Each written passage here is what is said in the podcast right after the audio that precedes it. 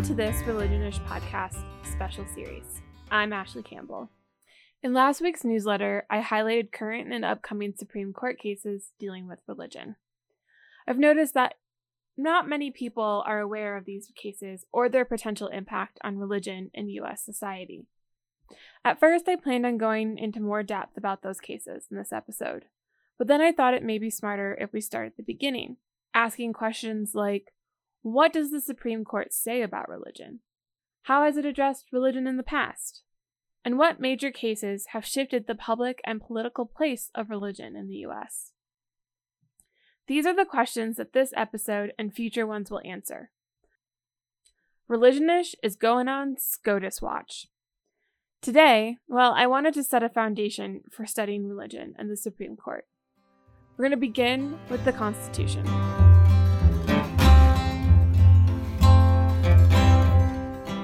Now, I'm not a legal scholar, and my expertise in religious studies does not focus on religion and the law. But as someone who does study religion and politics, I often come up against legal questions in landmark cases. I've also taken a legal course about religion and law in the US that focused on the Supreme Court. All of that is to say, I don't understand legal jargon. You don't understand legal jargon. This is a legal jargon free zone. So let's dive in. When discussing religion and law, it's most often the Constitution and specifically the First Amendment that it references. Let's clear something up first. There is no God in the Constitution. A specific divine entity is not mentioned in the text of the U.S. Constitution. Not creator, not deity, not divine. Nada. And yes, this was a conscious choice according to the majority of constitutional scholars. Religion does make an appearance in the original body of the Constitution, however. Article 6 states but no religious test shall ever be required as a qualification to any office or public trust under the United States. This means that positions in the U.S. government cannot be limited to individuals of one religious tradition. Religion does make an appearance in the original body of the Constitution, however.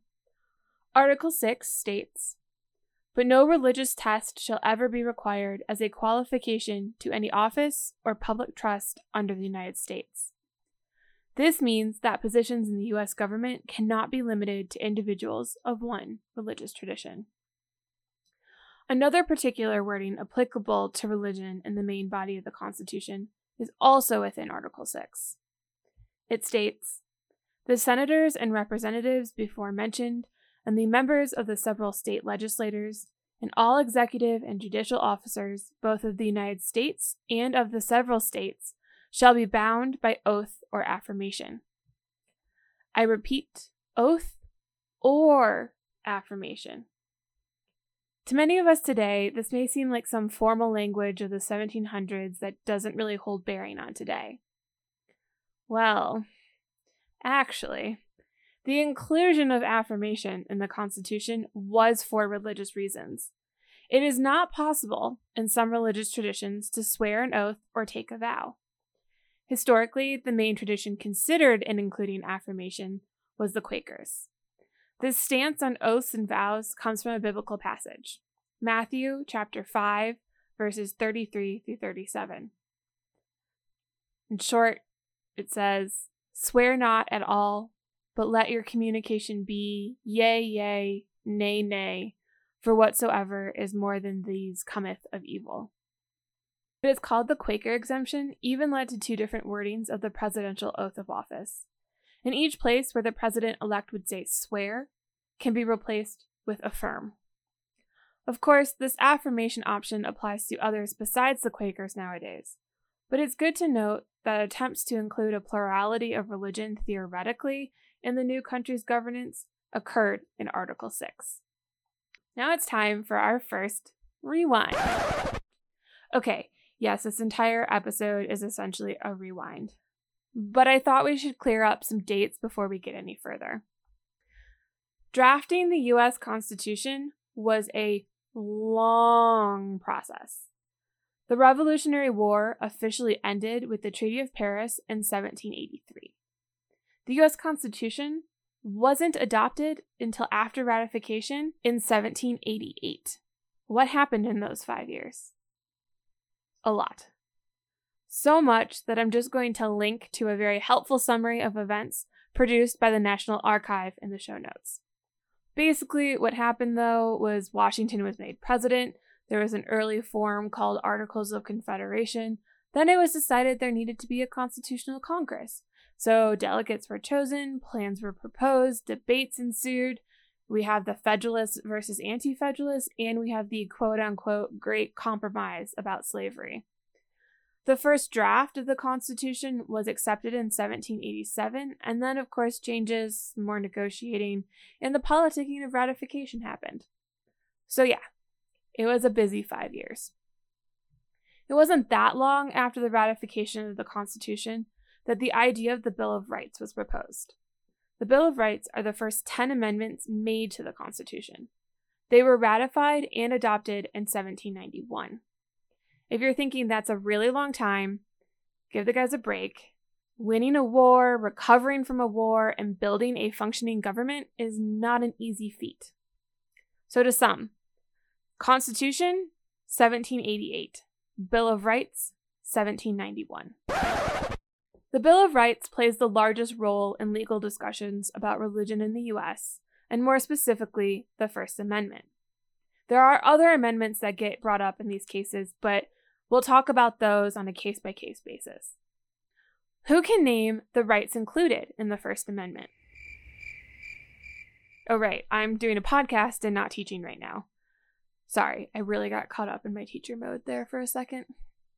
The rights or freedoms of the First Amendment are religion, speech, press, assemble, and petition.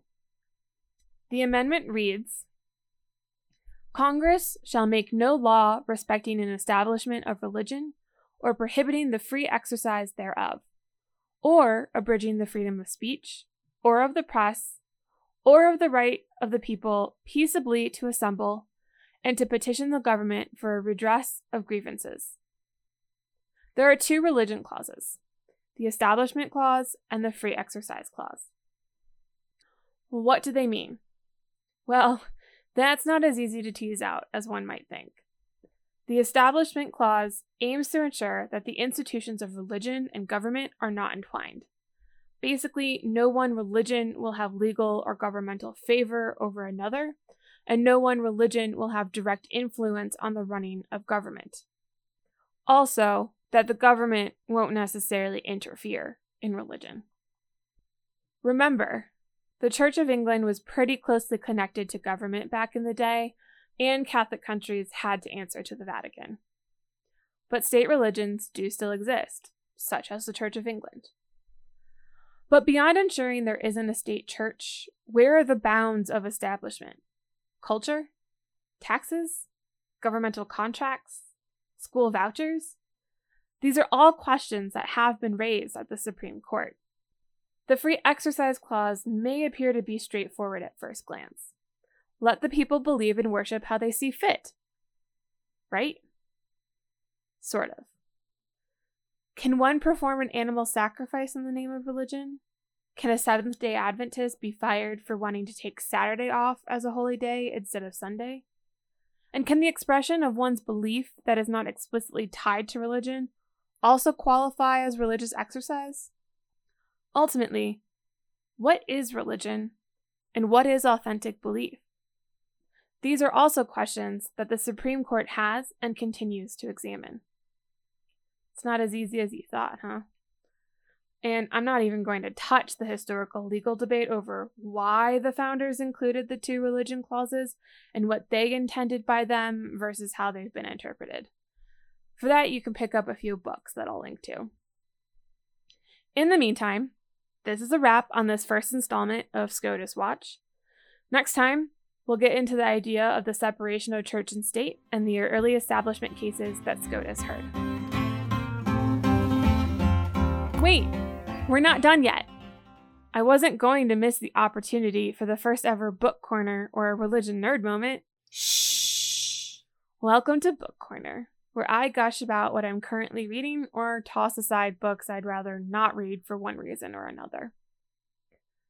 This time, it's really just gushing. N.K. Jemisin, folks. If you don't know of this author, check her out.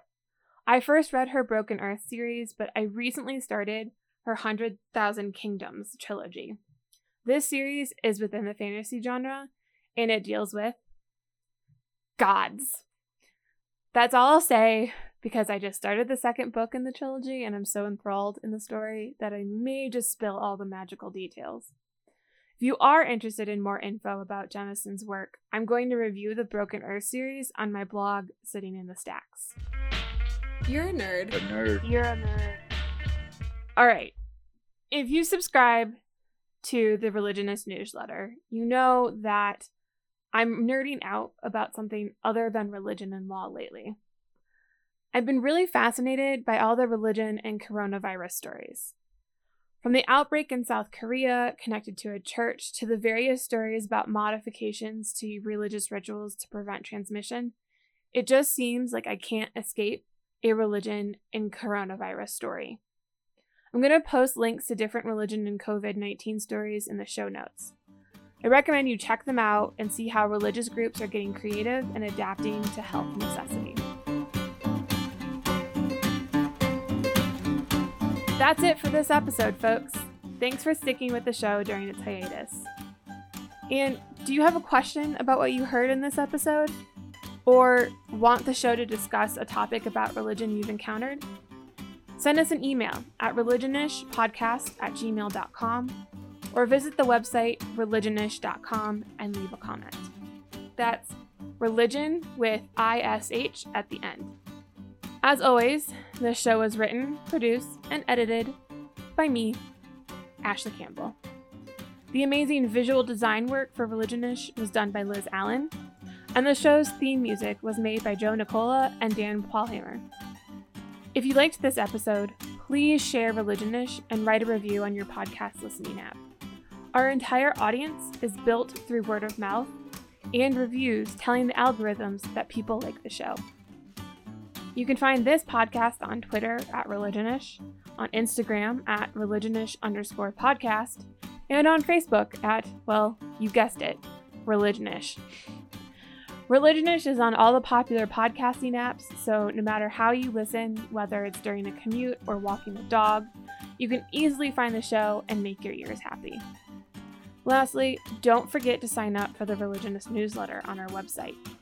It comes out each week on Friday and my opinion writing in the newsletter actually inspired this episode in the following series. So go subscribe to know even more religion nerd knowledge. Thanks for listening.